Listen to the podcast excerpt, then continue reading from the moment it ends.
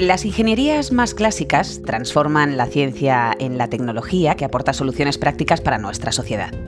Sus especializaciones han desarrollado las diferentes ramas de la ingeniería.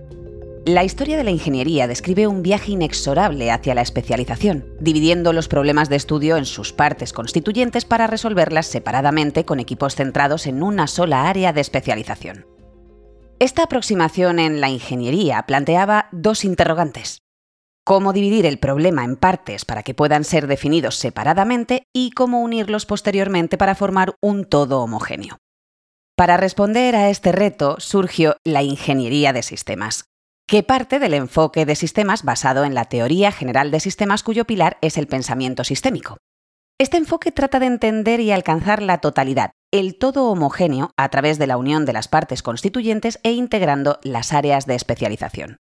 Existen fenómenos que requieren ser analizados como totalidades por la ingeniería, y aunque no se ha podido determinar en qué momento exacto apareció esta necesidad, todo apunta a que fueron proyectos militares en los años 30 y 40 del siglo pasado en el Reino Unido, relativo a un estudio de un primer sistema de defensa aérea, y en los Estados Unidos para el desarrollo de su primer sistema de defensa antiaéreo y su programa ICBM de desarrollo de misiles balísticos intercontinentales.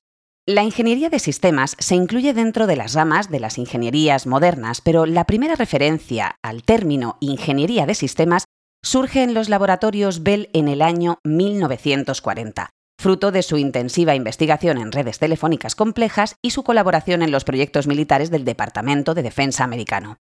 En 1943, el norteamericano Arthur D. Hall de Laboratorios Bell, declarado pionero en el campo de la ingeniería de sistemas, afirmaba que la disciplina se venía practicando desde hacía muchos años, pero al ser reconocida como unidad organizativa, produjo mayor interés. La década de los 60 fue clave para lanzar la ingeniería de sistemas al estrellato y a su reconocimiento como herramienta para afrontar proyectos de ingeniería altamente complejos. El 25 de mayo de 1961, el entonces presidente de Estados Unidos, John Fitzgerald Kennedy, anunciaba ante el Congreso su compromiso de llevar a un hombre a la Luna y traerlo sano y salvo a la Tierra antes de que termine la década. Fue precisamente para llevar a cabo tal empresa por lo que la NASA puso en marcha el que bautizó como el programa Apolo, que dio lugar a 11 misiones espaciales y que llevó a dos astronautas estadounidenses a posar sus pies en la Luna. El primer vuelo de una misión Apolo tuvo lugar en 1968. En el transcurso de la misión Apolo 11, los astronautas Neil Armstrong y Buzz Aldrin aterrizaron su módulo lunar y caminaron por la superficie de la Luna el 20 de julio de 1969, mientras Michael Collins permanecía en la órbita lunar en el módulo de mando. Para que tuviera éxito, la misión tuvo que apoyarse intensivamente en una metodología de ingeniería de sistemas. A lo largo de su desarrollo, alrededor de 400.000 personas trabajaron en él, y más de 20.000 empresas y universidades colaboraron en el proyecto. El programa Apolo estimuló grandes avances en el campo de la aviónica, materiales, telecomunicaciones e informática. En la década de 1960, el software era un mundo relativamente nuevo y los microprocesadores no se habían inventado. La misión Apolo 11 tenía aún muchas cosas manuales. Neil Armstrong alunizó manualmente el módulo lunar desde una altura de 335 metros. Los microprocesadores y los computadores de la nave también necesitaban ejecutar sistemas operativos en tiempo real. Nunca se había escrito código que se ejecutara en el espacio para comunicarse en tiempo real desde la Tierra hasta la Luna. Con todo, el riesgo de muerte en el Apolo era de alrededor del 50% en momentos críticos de la misión. Ahora estamos en el 99% de seguridad por vuelo en vuelos espaciales tripulados. La ingeniería de sistemas demostró en este programa su valor como disciplina de ingeniería y como garante de un proceso ordenado en fases que alcanzase el objetivo final con un control minucioso de los riesgos.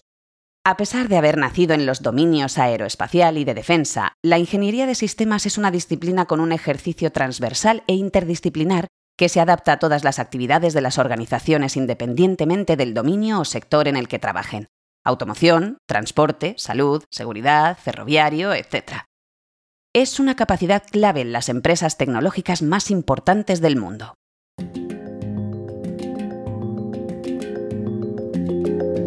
Engineering the Future Talks, el podcast de Indra sobre las tecnologías que están definiendo el futuro.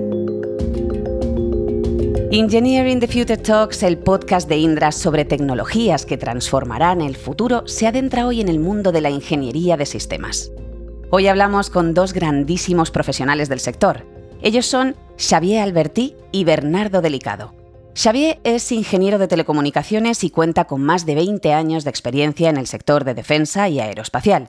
Ha desarrollado su carrera principalmente dentro de Indra, aportando una enorme experiencia en el campo de los sistemas de comunicaciones tácticos, Datalink y Satcom, especialmente en el diseño y desarrollo de terminales embarcados en plataformas en tierra, mar y aire.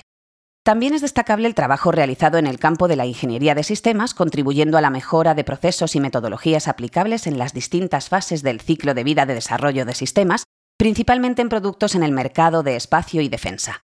Actualmente es el responsable del área de Ingeniería de Sistemas dentro de Indra, Ingeniería y Tecnología, Operaciones, Defensa y Seguridad. Madre mía, qué biografía. Bienvenido, Xavier. Hola, muchas gracias por, haberme invitado a este podcast. Un placer. Mm, por su parte, Bernardo es un ingeniero de sistemas con más de 31 años de experiencia en el sector aeroespacial y de defensa. Comenzó su carrera en el Instituto Nacional Técnica Aeroespacial, donde trabajó en ensayos en túneles aerodinámicos con importantes agencias como DLR, ONERA, NASA y NLR. Luego se unió al grupo Airbus, desempeñando el rol de ingeniero de compatibilidad electromagnética en aeronaves. Durante 12 años en Airbus Defence and Space asumió responsabilidades técnicas en programas de aviones militares transnacionales desarrollados en varios países europeos. En 2011 se incorporó a MBDA Missile Systems y más tarde a Indra Sistemas como director en varios proyectos relevantes. Bernardo es un experto en ingeniería de sistemas y ha sido miembro activo y fundador del capítulo español del International Council of System Engineering, INCOSE. Bienvenido, Bernardo. Hola, Marta. Muchas gracias por, por esta invitación y estupenda introducción en el podcast. Bueno, no es para menos. Vaya dos expertos con los que contamos en el episodio de hoy. Bueno, vamos a empezar. Eh, hay varias cosas ¿no? que, abordar en todo este campo. Vamos a empezar contigo, Xavier. ¿En qué campos tiene impacto la ingeniería de sistemas y cómo puede ayudar esta a desarrollarlos? Bueno, creo que la pregunta, a ver, no es, no es fácil, pero sí que lo mencionabas ya en, tu introducción. La ingeniería de sistemas puede ser que, uno pueda imaginar que se concibe para abordar solo proyectos en defensa y, aeroespacial, pero en realidad es una disciplina que ayuda o aporta las herramientas necesarias para afrontar mm, problemas complejos, ¿no?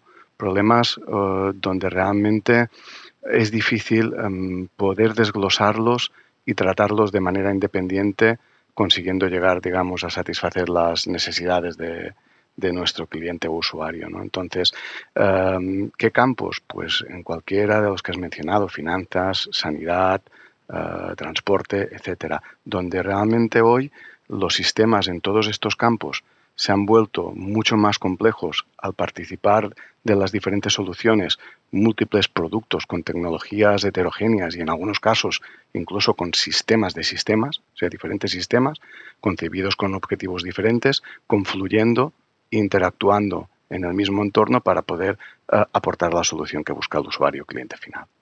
Entonces, realmente eh, eh, está presente en la mayoría de ingenierías de los diferentes campos que, podemos, que podemos mencionar hasta ahora.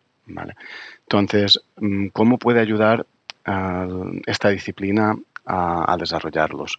Pues realmente lo, lo que aporta la ingeniería de sistemas como bien dices, es una disciplina, una disciplina que nos intenta enseñar cómo mejorar nuestra, nuestra visión global del proyecto que queremos o de la solución que queremos abordar. Para esto necesitamos de alguna forma ah, cambiar nuestra forma de pensar y ir hacia un pensamiento que llamamos sistémico, que nos permita mm, tener una visión holística del la solución que necesitamos para resolver un problema complejo, ¿vale? Y por otro lado, y también muy importante, mm, tener una, forma estructurada de encarar cómo, cómo llevar a cabo la solución, ¿no? O sea, vamos a decir, una ejecución sistemática. Yo lo resumiría en un pensamiento sistémico y abordar las soluciones de una forma sistemática. ¿vale? Yo creo que son las dos claves para realmente ayudar a solucionar problemas que se surgen en todos estos campos donde la ingeniería va a tener un papel fundamental. Y por otro lado, de alguna manera somos los que vehiculamos eh, el poder ver todo el desarrollo, todo ciclo de vida de desarrollo de esta solución como un todo y interactuar de manera interdisciplinar con los campos, vamos a llamar, más clásicos de la ingeniería.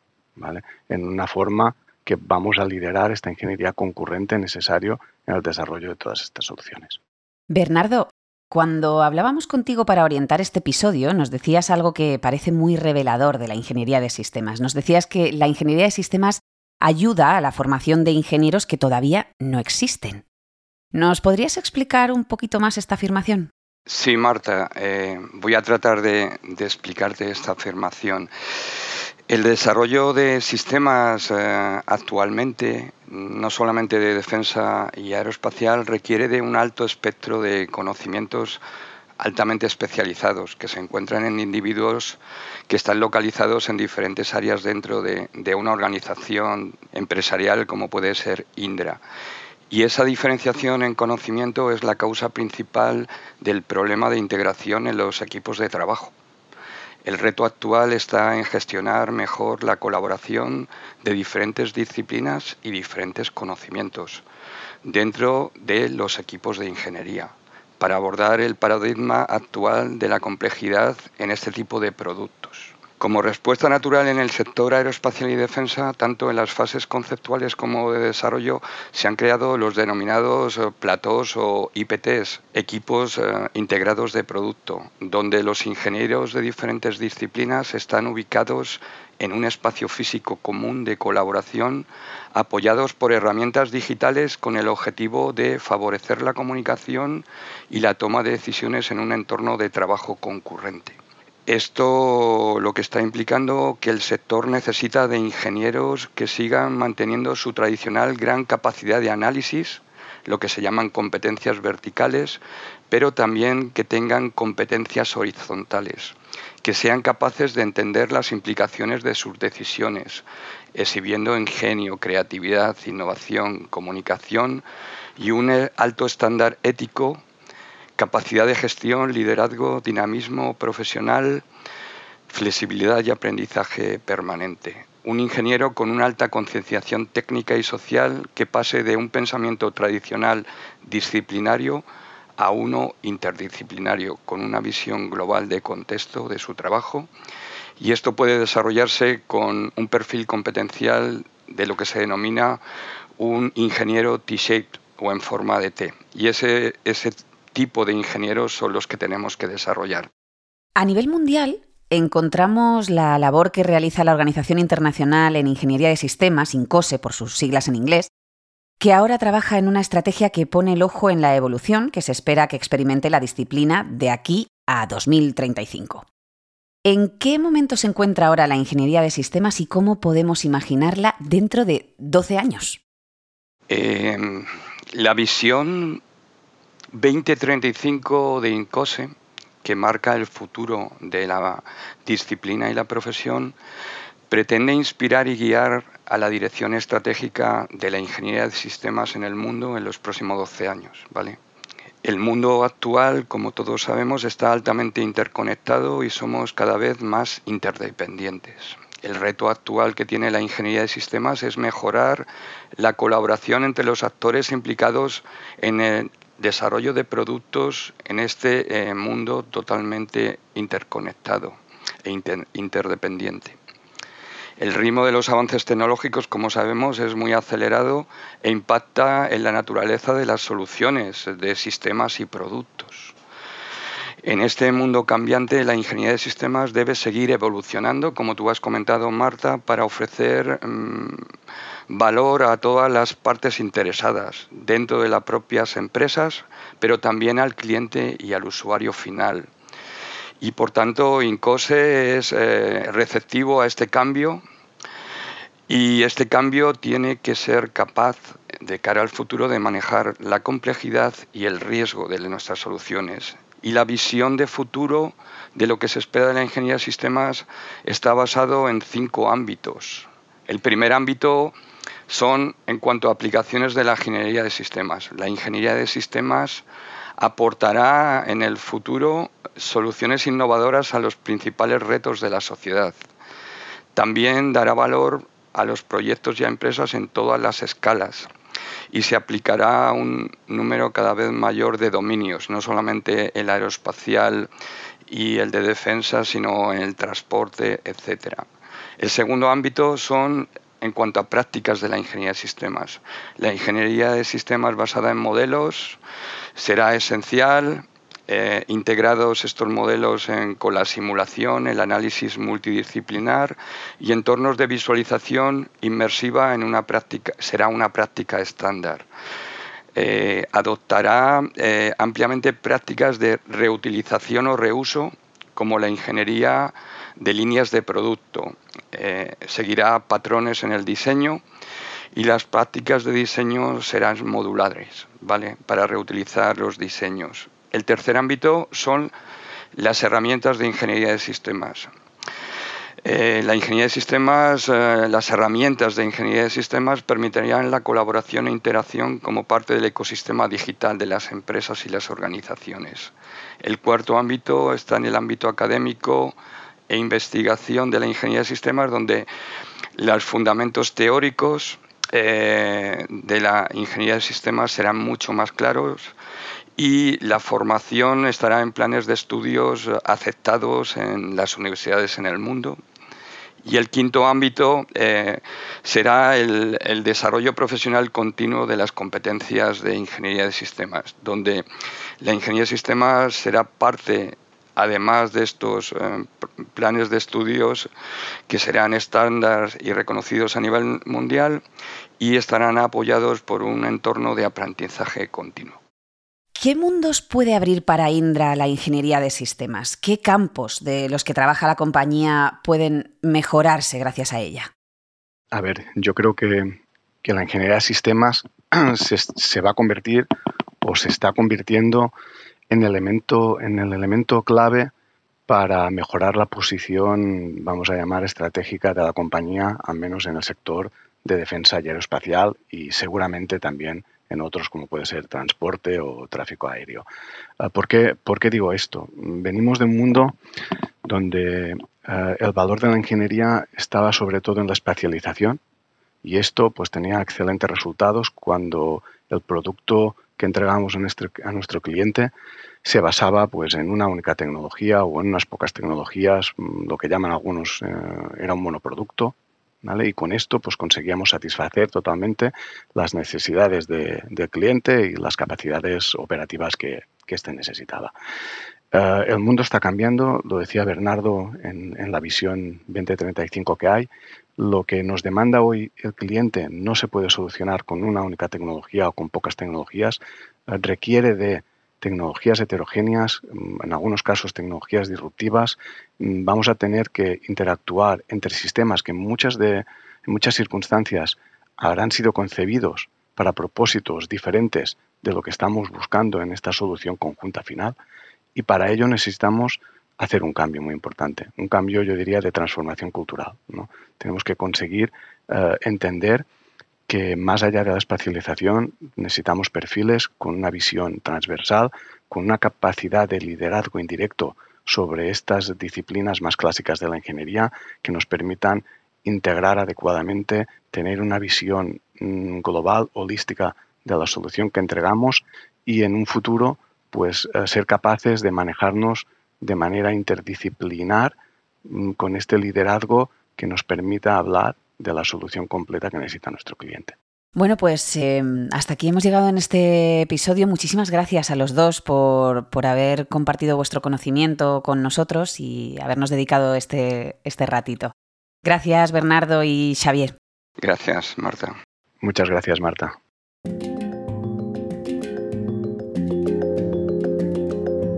El espectro que abarca la ingeniería de sistemas es amplísimo en este punto de este episodio de Engineering the Future Talks ahondamos en un ámbito en el que esta disciplina es esencial, el de la defensa. Alejandro Tobalina, ¿qué tal? ¿Cómo estás? Hola Marta, ¿qué tal? La aplicación de la ingeniería de sistemas a la defensa es clave para la evolución de esta, pero en función de las distintas ramas nos encontramos con algunas particularidades. Por ejemplo, ¿por qué es importante esta disciplina para la Armada? Escuchamos al vicealmirante Manuel Antonio Martínez Ruiz, doctor ingeniero de telecomunicaciones y director de Ingeniería y Construcciones Navales de la Jefatura de Apoyo Logístico de la Armada. Es importante eh, porque es eh, la metodología que nos permite asegurar el ciclo de vida completo de un desarrollo. Es decir, nos permite trazar los requisitos con las especificaciones y de ahí, pues, eh, con lo que sería el desarrollo top-down, desde las especificaciones hasta el diseño y el producto. Y después, una vez que tenemos el producto, nos permite eh, bottom-up eh, mapear lo que son los niveles distintos de pruebas con cada uno de los niveles de especificaciones de la rama anterior. Es decir, es una metodología que nos permite asegurar que no nos equivocamos durante el proceso de diseño y desarrollo de sistemas complejos. ¿Y qué hay del Ejército del Aire y del Espacio? Rafael Gómez Blanco, general de brigada y director general de Ingeniería de Aviones de Combate del Mando de Apoyo Logístico del Ejército del Aire y del Espacio, nos explica que la aplicación de la ingeniería de sistemas en su área no solo es una necesidad, sino una obligación.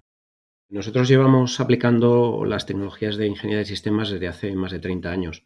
Para nosotros, eh, esta, área o disciplina tecnológica de la ingeniería tiene una importancia inherente porque básicamente nos permite estructurar problemas tecnológicos muy complejos muy multidisciplinares que están muy relacionados con las aeronaves, que como sabe usted son sistemas eh, tremendamente complejos y sus modificaciones. Pero no solamente eh, la aplicamos porque, porque tiene una gran ventaja eh, tecnológica, sino porque además el Ministerio de Defensa español ha ratificado el STANAC 4728. Los STANAC son los Standardization Agreements de OTAN y su ratificación implica que son de obligado cumplimiento. Eh, este STANAG en particular eh, se dedica al System Life Cycle Management y tiene una AP, que es la AP48, que básicamente refiere a la ISO IEC 15288.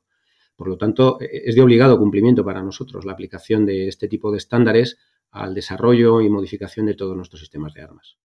La Armada, de manera similar al Ejército del Aire y del Espacio, lleva entre 20 y 30 años aplicando la ingeniería de sistemas a su labor, prácticamente desde que vio la luz el primer gran proyecto en el que comenzó a sacar el jugo a esta disciplina. Escuchamos al vicealmirante Manuel Antonio Martínez. El programa de fragatas F-100 eh, fue quizás el primero con el que, de la mano de Lockheed Martin eh, y Navantia, aplicamos de forma muy concienzuda eh, y con todo rigor la metodología de ingeniería de sistemas. Y todo se arrancó sobre todo con una, eh, eh, una correcta elaboración de especificaciones. La ingeniería de sistemas nos asegura o nos permite tener el máximo rigor en la elaboración de especificaciones. Clave para no equivocarse después en el desarrollo del programa. Eh, otros programas que también han sido, digamos, tractores de esta nueva metodología son, por ejemplo, el programa de submarinos S80, que desde que se recondujo, pues, eh, digamos, eh, hace unos años, está aplicando de forma, digamos que determinante eh, los métodos de ingeniería de sistemas. En cuanto al ejército del aire y del espacio, el general de brigada Rafael Gómez Blanco resalta la transversalidad de la ingeniería de sistemas en muchos de los grandes programas en los que está inmerso en la actualidad. Uno de ellos, esencial y que le sonará a nuestros oyentes, el EFCAS. Comenzamos aplicando la 1000 Standard 499, el System Engineering Management del Departamento de Defensa de los Estados Unidos, con el desarrollo de modificaciones asociadas al sistema de armas F-18. Después eh, continuamos esta aplicación genérica de la 499 a una más específica de software, que es la 498, que después evolucionó en la, en la ISO IEC 12207. Todo este tipo de reglamentación, de la que podríamos citar mucho más, ha, ha acabado en la 15288, que antes le he mencionado. Esta 15288 la tenemos que aplicar no solamente en los desarrollos actuales de modificaciones sobre sistemas de armas en curso, como son el F-18 o el Eurofighter, sino especialmente en aquellos nuevos desarrollos como el programa EFCAS. Esto de los programas presentes, pero ¿qué hay de los programas futuros? Escuchamos al vicealmirante Manuel Antonio Ruiz. Cuando hablamos de futuros, futuros barcos, pues la F-110, de la que yo he sido, he sido jefe de programa, también, igual que de las fragatas F-100, eh, pues desde el principio ya nació también con un rigor técnico. Eh, aplicamos una fase de definición eh, con la autoridad de diseño, que era Navante, y con otros, otras empresas, entre las cuales está Indra, para elaborar las especificaciones. Y eso es siguiendo criterios de ingeniería de sistemas. Y actualmente se está llevando a cabo, de hecho se ha llevado a cabo hasta este momento, pues tanto la revisión preliminar de diseño como la revisión crítica de diseño con éxito. Pero para desarrollar programas futuros, la ingeniería de sistemas también debe adaptarse a las nuevas necesidades. Esta disciplina, y esto es clave, nunca puede ser rígida, sino flexible y cambiante. La estrategia, como explica el vicealmirante, pasa ahora porque en la ingeniería de sistemas se combine lo real y lo virtual de alguna forma estamos eh, expandiendo el concepto de ingeniería de sistema al concepto de ingeniería digital y al concepto de modelización. Es decir, por una parte, lo que, lo que se está haciendo y lo que se va a hacer es tener eh, la tradicional ingeniería de sistemas en el mundo real con una modelización en el mundo virtual. Eh, se va a trazar el mundo real con el mundo virtual. En el mundo virtual tenemos modelos vez más sofisticados y, con un mayor nivel de resolución. Y en el mundo real esos modelos nos permitirán avanzar en la construcción de, los sistemas. Eh, para después, a nivel de pruebas, lo que haremos también será, en el mundo real, eh, seguir la secuencia de pruebas tradicional de la ingeniería de sistemas, pero en el mundo virtual, cada prueba que se haga se va a, eh, de alguna forma, simular en el género digital del sistema que estamos desarrollando. Lo dicho por el vicealmirante puede y debe ser aplicable a todas las áreas. El general de brigada Rafael Gómez Blanco asume que la estrategia de futuro que ha de llevar a cabo el Ejército del Aire es la unificación de todos sus proyectos bajo el gran paraguas de la ingeniería de sistemas. Pues eh, más allá de la aplicación en modificaciones, eh, nuestra estrategia es unificar todos los procesos eh, de desarrollo, modificación e incluso mantenimiento de los sistemas de armas. Esta unificación de procesos nos lleva a aplicar la ingeniería de sistemas a todas las actividades a las que nos dedicamos. Esta unificación confluye con un movimiento, una modificación de la regulación actual de aeronavegabilidad, en la que estamos transicionando a las famosas PERAM, a las publicaciones españolas de aeronavidad militares, que son transposición de las, de las eh, normativas europeas eh, EMAR.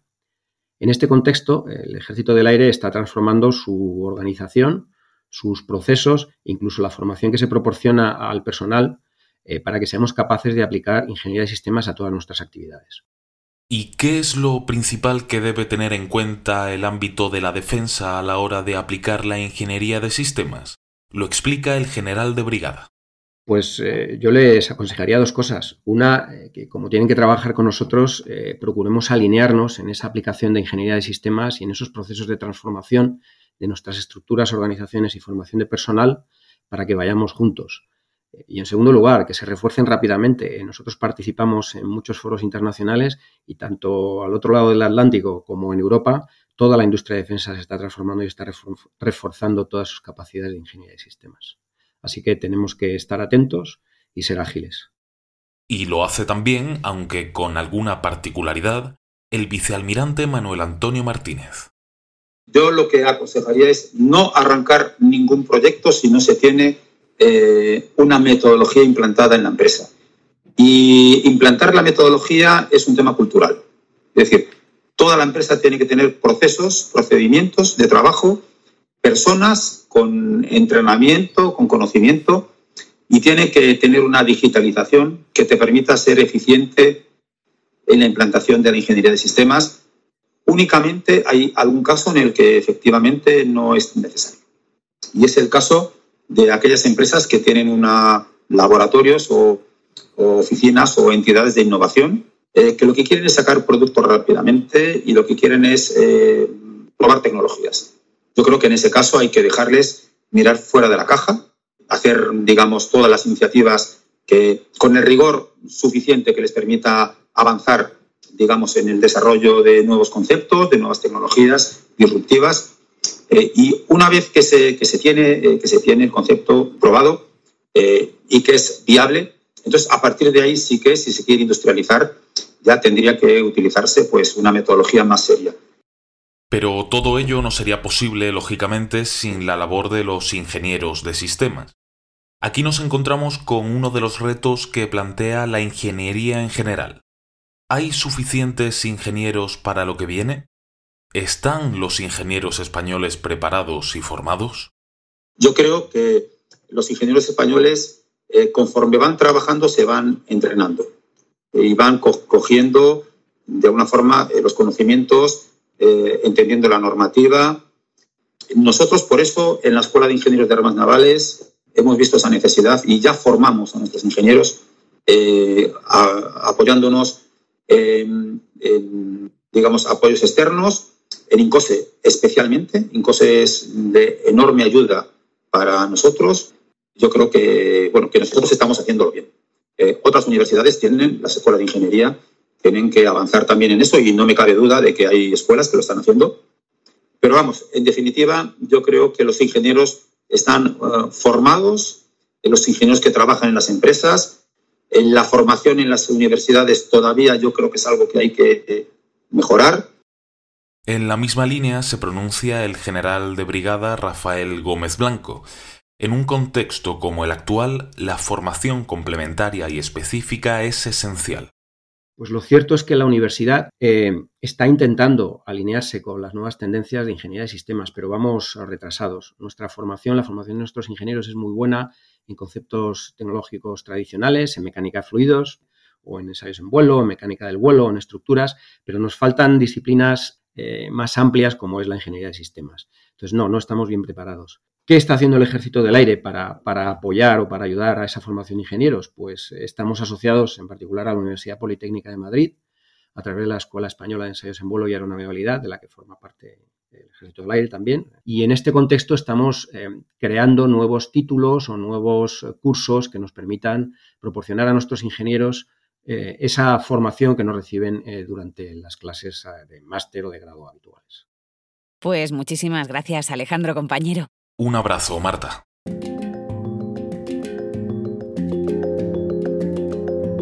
Bueno, pues nos queda claro el amplio espectro que abarca la ingeniería de sistemas. Con la ayuda de nuestros expertos hemos descubierto que la disciplina no se limita solo a la defensa, sino que su transversalidad permite que resulte clave en otros ámbitos como las finanzas, la sanidad o el transporte. En un mundo tan cambiante e interconectado, el gran reto que hoy se nos presenta es mejorar la colaboración entre todos los actores e ingenierías implicados en el desarrollo de productos. La ingeniería de sistemas se erige en este escenario en un catalizador del trabajo que se está haciendo y que queda por hacer. La visión 2035 de INCOSE es la que determinará su futuro. Nos quedamos con la frase de Bernardo Delicado. La ingeniería de sistemas ayuda a la formación de ingenieros que todavía no existen. Una reflexión absolutamente reveladora del porvenir tecnológico. El futuro siempre nos podrá sorprender, pero existen herramientas que nos ayudarán a estar preparados para lo que se nos pueda plantear. Engineering the Future Talks, el podcast de Indra sobre las tecnologías que están definiendo el futuro.